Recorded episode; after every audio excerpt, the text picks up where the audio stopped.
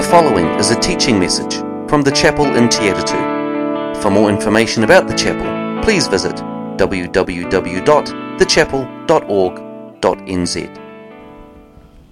This morning we're picking up on our journey through Genesis and we're in chapter 2 and we're picking up from verse 4. And this is like the third perspective on the story of creation that we're given. The, the first perspective comes in Genesis 1 where the focus is on God as the creator. In the beginning, God created the heavens and the earth. And it's like, story finished. That's what God did. And then we moved into uh, verse 4 and we tell the story of creation as the, uh, sorry, in verse 2, the, uh, right through to, to the beginning of, of chapter 2. Uh, the, the focus is on creation, the, the seven days of creation, the six days of God working, creating all things, and then on the seventh day, creating the Sabbath. And now here we are in Genesis chapter 2 from verse 4, where we read the story, the creation story that focuses on us on our humanity, on our human community, as God creates human community. We read, this is the account of the heavens and the earth when they were created. When the Lord God made the heavens and the earth, no, now no shrub had yet appeared from the earth, and no plant had sprung up, for the Lord God had not sent rain on the earth, and there was no one to work the ground but streams came up from the earth and watered the whole surface of the ground. Then the Lord God formed from them from the, formed a man from the dust of the ground, and breathed into his nostrils the breath of life, and the man became a living being. Now the Lord God had planted a garden in the east in Eden, and there he put the man he had formed. The Lord God made all kinds of trees grow out of the ground, trees that were pleasing to the eye and good for food. In the middle of the garden, there was a tree of life and the tree of the knowledge of good and evil. A river, a river watering the garden flowed from Eden, and from there it was separated into four headwaters. The name of the first was Pishon, and it winds through the center of the land of Havilah, where there is gold. The gold of that land is good. Aromatic resin and onyx are also there. The name of the second river is the Gihon. It winds through the entire land of Cush. The name of the third river is the Tigris. It runs along the east side of Ashur. And the fourth river is the Euphrates. And the Lord God took the man and put him in the Garden of Eden to work it and take care of it. And the Lord God commanded the man, You are free to eat from any tree in the garden, but you must not eat from the fruit from the sorry, you must not eat from the tree of the knowledge of good and evil, for when you eat from it you will certainly die. The Lord God said, It is not good for a man to be alone. I will make a helper suitable for him. Now the Lord God had formed out of the ground all the wild animals, all the birds of the sky, he brought them to the man to see what he would name them, and whatever the man called each living creature, that was its name. So the man gave names to all the livestock and the birds of the sky and all the wild animals. But for Adam, no suitable helper was found. So the Lord God caused the man to fall into a deep sleep, and while he was sleeping, he took one of the man's ribs and closed up the place with flesh. Then the Lord God made a woman from the rib that he had taken out of the man, and he brought her to the man. The man said, This is now bone of my bone, flesh of my flesh. She shall be called woman, for she was taken out of man. That is why a man leaves his father and mother and is united to his wife, and they become one flesh. Adam and his wife were both naked and they felt no shame. Here in this moment, we have this incredibly beautiful picture God's amazing creation. And here in this magnificent garden, there are God's image bearers, male and female, together in perfect partnership. They are together in perfect relationship. If you remember the rest of the story, this is the last perfect relationship. This is the last moment of perfect relationship, the first and the last. If you want to see perfect relationship, this is the only place you're going to find it because we get to Genesis 4, they have two boys and one of them kills the other. Perfect relationship stop and start and stop it at this point. See, everything's about to change, and we will look at that next week. But for now, in this moment, this is God's perfect creation. In fact, God declares it to be very good. But before he got to the point of declaring it to be very good, we've discovered in this reading this morning that there's a point where God says, actually, there's something that's not good. It is not good for man to be alone. That always fascinated me because, you know, I would have said, but God, man wasn't alone, he's got you. Here is man with the Godhead present. Later on, we find that God would walk with them in the cool of the evening in the garden. And yet, God still declares that the man is alone. There is something about human relationship. You know, there are people who say, as Christians, I only need God. Well, that's not what God says. It says it's not good for a man to be alone. We need human companionship. We are built, we are created for human relationship.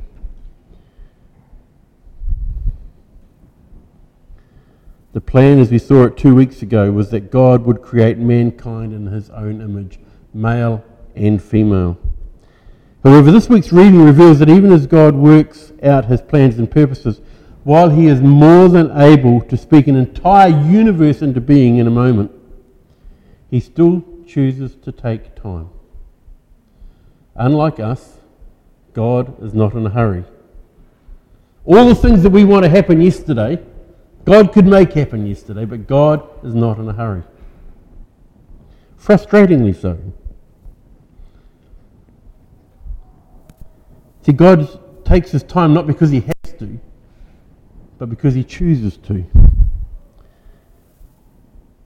It's not that he can't hurry, he chooses not to hurry. He's got a greater purpose at work by taking things slowly. Not for his sake, but for our sake. There's something more important at stake. For example, if we look back at creation, his day of rest on the seventh day, he took it, as we looked at last week, for our sake. God didn't go, man, it's been a long six days, I need a day off. He knew that we would need to rest.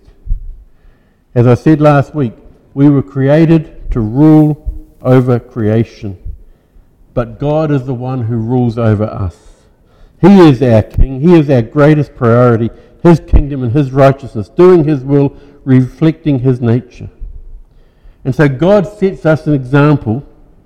He stops and He rests. And He makes provision for us by creating the Sabbath and making it holy.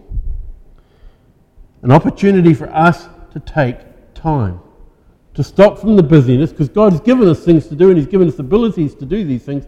But He says, but there must come a time when you stop and you pause and you remember the why. Not the what, not the things that I've given you to do, but the why. I have created you in my image. I've created you out of love. I've created you for relationship. That's the why. And so we pause on our day of rest to focus and to remember and to give glory to Him. If we want to have, have another example of God acting slowly, we can look forward to the end of time, to the return of Jesus Christ and to judgment. And 2 Peter tells us that the Lord is not slow in keeping his promise to return, as some understand slowness. Instead, he is patient with you, not wanting anyone to perish, but everyone to come to repentance. His patience is not to buy us time. He's not patient to give us more time to carry on sinning and, and figure out on the last day, well, maybe he's coming back today, so I better sort my life out.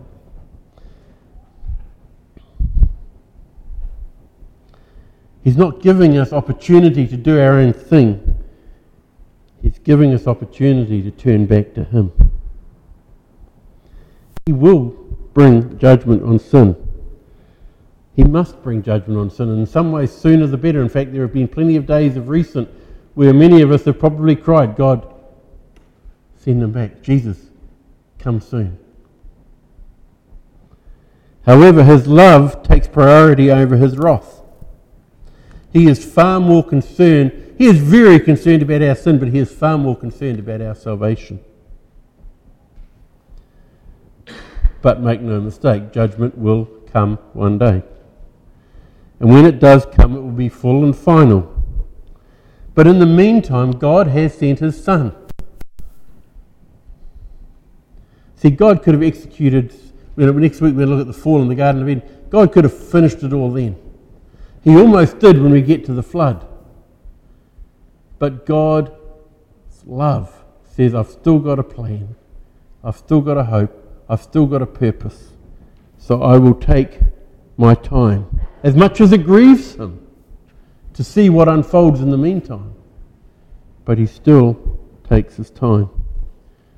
Jesus is still drawing people to himself. He says, When I am lifted up from the earth, I will draw all people to myself. All will be drawn, not all will come. However, we're, we're getting ahead of ourselves because sin and its consequences come and God's plan of redemption and the story that lies ahead. Uh, but I want to highlight this principle God often acts slowly for our benefit, not because he needs to. So when he acts slowly, we need to look and see what is the reason for him acting slowly. And I believe in this case it's because his focus is not on getting the job done. His focus is on teaching us about intimacy of relationship as he creates humanity. You see, in verse 7, we're told that the Lord God formed a man from the dust of the ground and breathed into his nostrils the breath of life, and the man became a living being. Beginning of creation, God says, Let there be light, and there was light. God doesn't go, Let there be man, and there was man. He could have done it that way. A little bit later in the week, he says to the land, let the land produce. And the land produced. He doesn't say, let the land produce man. He could have. And he could have stood back and just watched the dirt come together. He stood there or knelt there. I've, I've kind of pictured God in the flesh, kneeling there, shaping a man. Isaiah says it this way. And I love the fact that, you know, we think Jesus taught us to talk to God as Father. Isaiah here uses that word. He says, Yet you, Lord, our Father, we are the clay, you are the potter, we are the work of your hands. This is an intimate relationship of the Father shaping you. It's the idea that God shaped you. And I love that we are the clay, you are the pot. We are all the work of your hands, not just Adam. We are all. God is shaping all, all of us. That intimate connection and relationship. If that doesn't give us a sense of value, I don't know what does. And I believe God wanted to communicate to us a sense of value. I have shaped you with my hands. And then he says, And I have breathed my spirit into you. I have breathed into you the breath of life. Anyone else here like watching David Lomas Investigates? Anyone watch it this week? Young man in Wellington who was part Maori and part Cook Island Maori, and he was wanting to meet his father. Well, unfortunately, his father had passed away, but he got to go back to the Cook Islands, one of the islands in the Cook Islands, and to meet his two brothers, his half brothers. And when he met them, he said, "Can I hongi with you?" And I got the impression that the brother, half brothers were happy to do so, but they weren't too sure what it meant. And he said, "Because when we share the breath of life." I love that imagery. I love that because it speaks of intimacy, it speaks of sharing life, of, sharing, uh, uh, of sharing the most foundational thing, our breath. And God says, That's what I did. Having shaped you from the dust of the earth, He says, I knelt down and I breathed life into you. I didn't speak life into you, I breathed life into you. Our relationship is not to be distant, our relationship is to be personal.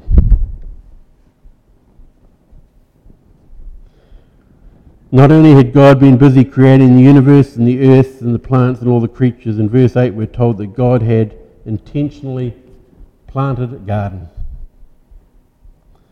Any of you who have got gardens know they don't just accidentally turn up. You go and consciously plant a garden. Well, God consciously planted a garden. He planted it in the east, in Eden, a real garden and a real location. As I read that passage so often in the past, and it talks about this, this river that flowed from Eden and where it all, you know, where the, this uh, head, broken into four headwaters and where those rivers flowed, I thought, man, that's just, why is that there? But it's realizing this is a real place at a real time. Located in reality, not a mythical story. And so God plants this garden in the east in Eden. It's a designated area for man to live. In time, man will multiply and fill the earth and they will rule over the whole earth. But right now, that's just too much for one man. So God plants a garden and says, This is where I'm going to teach you. This is where I'm going to train you. This is where I'm going to place you. And so God places the man in this garden. And it's a place that's rich in beauty. The other thing that uh, Margaret and I, when we were watching David Lomas the other day, going, we really do need that holiday back to Rarotonga. We had one booked. In fact, we were confirming it on the day we went into lockdown one. There's something beautiful about the islands, just the nature, the, the native beauty as God created it. And so, in this Garden of Eden, rich beauty, so many trees, trees of all kinds that were. You see, get that phrase because it's here, it's not just in Genesis 3. These trees were pleasing to the eye and good for food. But two trees get a special mention, and they're located in the middle of the garden. There's the tree of life and the tree of knowledge of good and evil. So many good trees to eat from, so much good provision. But just don't eat from that one. But more on that next week. For now, we come back to God's declaration it's not good for the man to be alone. I will make a helper for him. You know, this relationship between the man and the helper is such an important relationship. It's no wonder that this relationship has been under attack more than any other relationship. Right down to today, the enemy's greatest attack is on this relationship between a man and his helper, the man and his wife. Even as I've just referred to the man and his helper, there may be some who go, What do you mean, the helper? She's his wife, not just his helper. But that comes down to what our distortion of truth is. See, for a start, I say, well, the word helper is good because, firstly, it's not my word. It's the translation of the word that is cho- chosen in the original Hebrew. But if you take a few moments then to check out where that word is used elsewhere, one example, one very simple example, is Psalm 33, where we wait and hope for the Lord. He is our help and our shield. There is nothing second class about being the help. There is nothing second class about being a helper. God is our helper.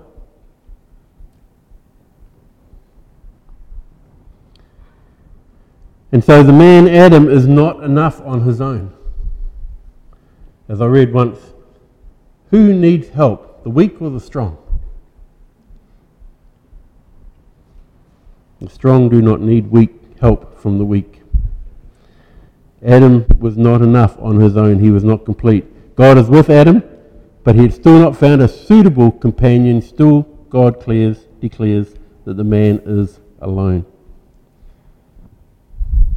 If we look at the Godhead, Father, Son, and Holy Spirit, we, we see revealed throughout the scriptures this perfect union of, of three beings, there's three entities.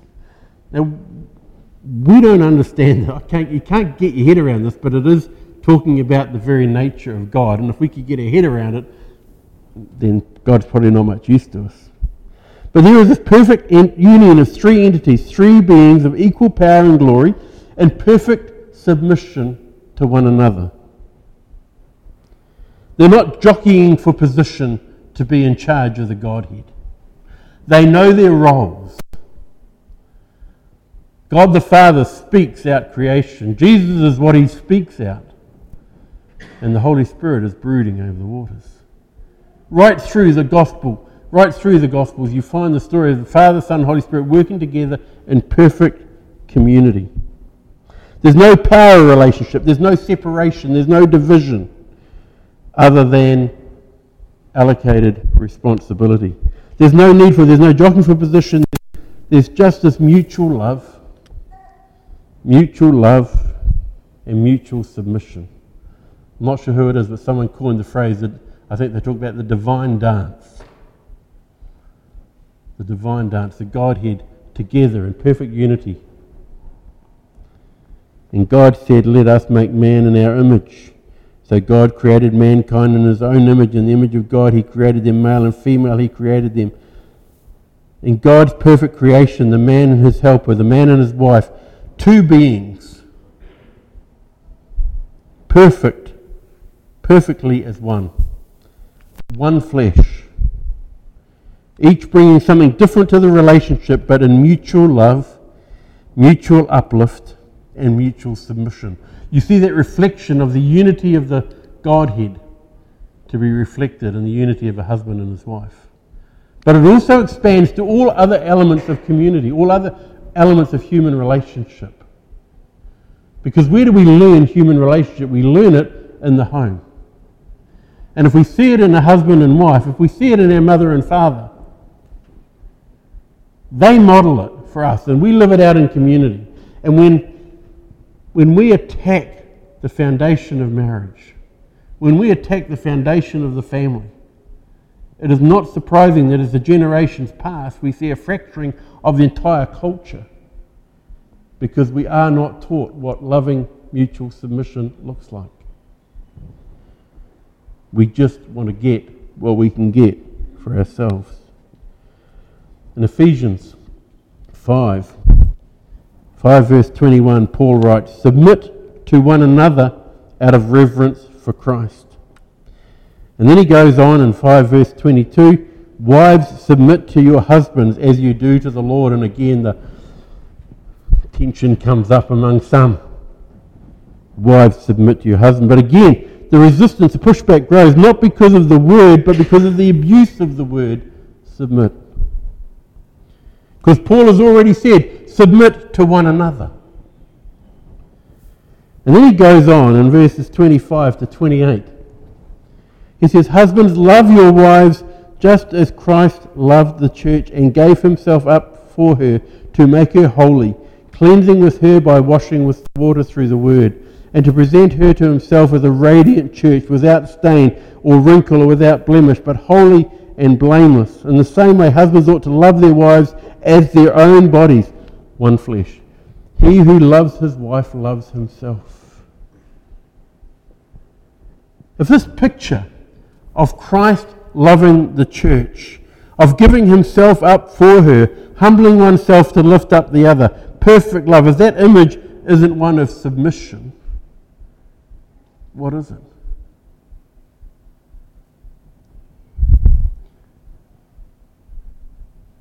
For he did not consider equality with God something to be grasped, but made himself nothing.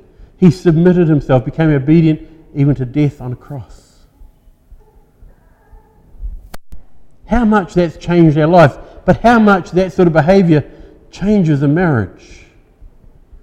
And how much learning to submit to one another changes every other human relationship. Think of all the conflict we have out there. And if you can't think of any, just have a look at this morning's paper or yesterday's paper. There is so much. Why? Because we're all going for ourselves and for our own stuff rather than using what we have for the mutual benefit of all because we don't understand what it is to submit to one another. And part of it is because we have not learnt that and families where a mum and a dad model that for their children.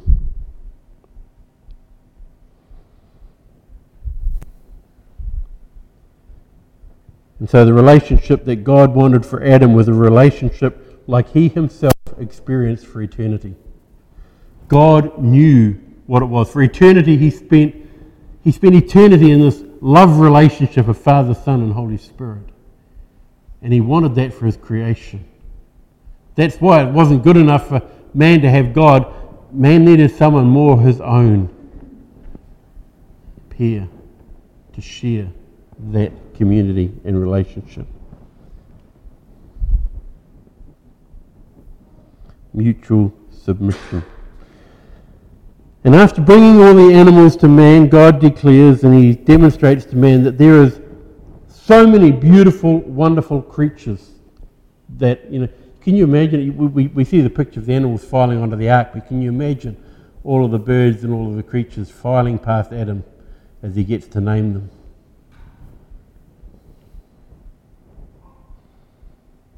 But in all of creation, there is none that is Adam's equal. So God puts the man into a deep sleep and he takes a rib from his side, and from it he fashions the perfect companion. Matthew Henry. Now, if you, if I love reading Matthew Henry's commentaries, and he wrote it about the same time as the King James is written, so it's in that kind of English. So sometimes it's a little bit challenging. It's also just after the Reformation, so you can be pretty harsh on Catholic theology. Um, but I love reading Matthew Henry.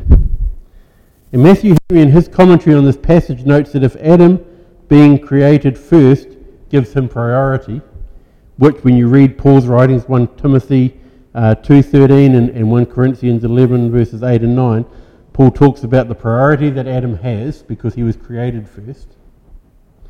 Matthew Henry says that if Adam has priority because he was created first, we must also remember that man was created after all of the animals. So being created last doesn't make him a lesser creature. In fact, Matthew Henry says Adam is the best and most excellent of all. Eve's being made after Adam and out of him puts an honour upon her as the crown of the man. If he is the head, she is the crown. A crown to her husband, a crown, the crown of the visible creation. As God reaches the apex of creation, he creates man. Male and female, he creates them. She may come second, that does not make her lesser. He then goes on to say, and I've known this, this uh, quote for years, that the woman was made out of the rib of the side of Adam, not made out of his head to rule over him, nor out of his feet to be trampled upon by him, but out of his side to be equal with him, and under his arm to be protected, and near his heart to be beloved. I know some hickles come up there with like, we don't need protection. Actually, women do need protection. Because if you think about what we were created to, we were told to go, multiply, and fill the earth. Well, apologies to all the blokes, but our job's done really short time frame. And then a woman carries that child for nine months, and then a woman raises that child to adulthood. If you send a bloke off to war after he's conceived a child and he gets killed at war, it's okay. It's not great, but it's okay. But the woman needs to be protected because we cannot lose the woman until she's raised the next generation. It's not she doesn't need to be protected because she's weak, she needs to be protected because she's important.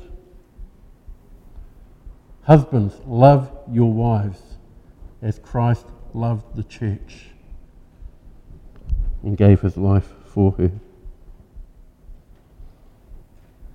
Until we understand the truth behind Genesis 1 and 2 that they hold in terms of the relationship between male and female as God created, as God intended, we will always misunderstand and misconstrue other passages that speak of the relationships of men and women within marriage, within the wider community, and all the other relationships that we have with people.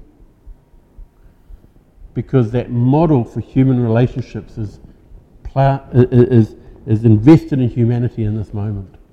And it reflects the nature of God relationship within himself. In that final verse, and Adam and his wife are both naked and they felt no shame. They had nothing to hide. But soon everything will change. Almost everything. Our world will change. Our relationships will change. The entire creation will change. But God won't change. God's plans and his purposes won't change. That which he intended in his creation, he will continue to work out. When we read the story and we come to next week's story and the fall and the rebellion, it's easy to think, man, suddenly it's all gone wrong. God must regret it. And the scriptures talk at times about God having regret for what he's created. But he knew the beginning from the end, or the end from the beginning. When God started, that's why the Bible talks about the Lamb who was slain since the creation of the world. Before God got into the story, he knew what was going to happen in Genesis 3. And he knew what you and I were going to do, but he loved us so much that he still created.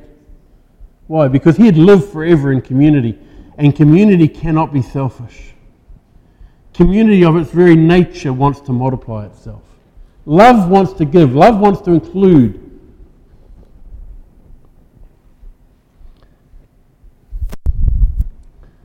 As we reject God's rulership, so much changes. However, even as this beautiful creation is thrown into confusion, God's plan for humanity, for human community, his plan, his hopes, and his aspirations remain. May we continue to seek out and serve and align our lives with God's plan for human relationship, from the foundational relationship of a husband and wife and into every other human relationship. God bless you. Thank you for listening to this message from the chapel in Te Atatu. For more information about the chapel, please visit www.thechapel.org.nz or email info at thechapel.org.nz.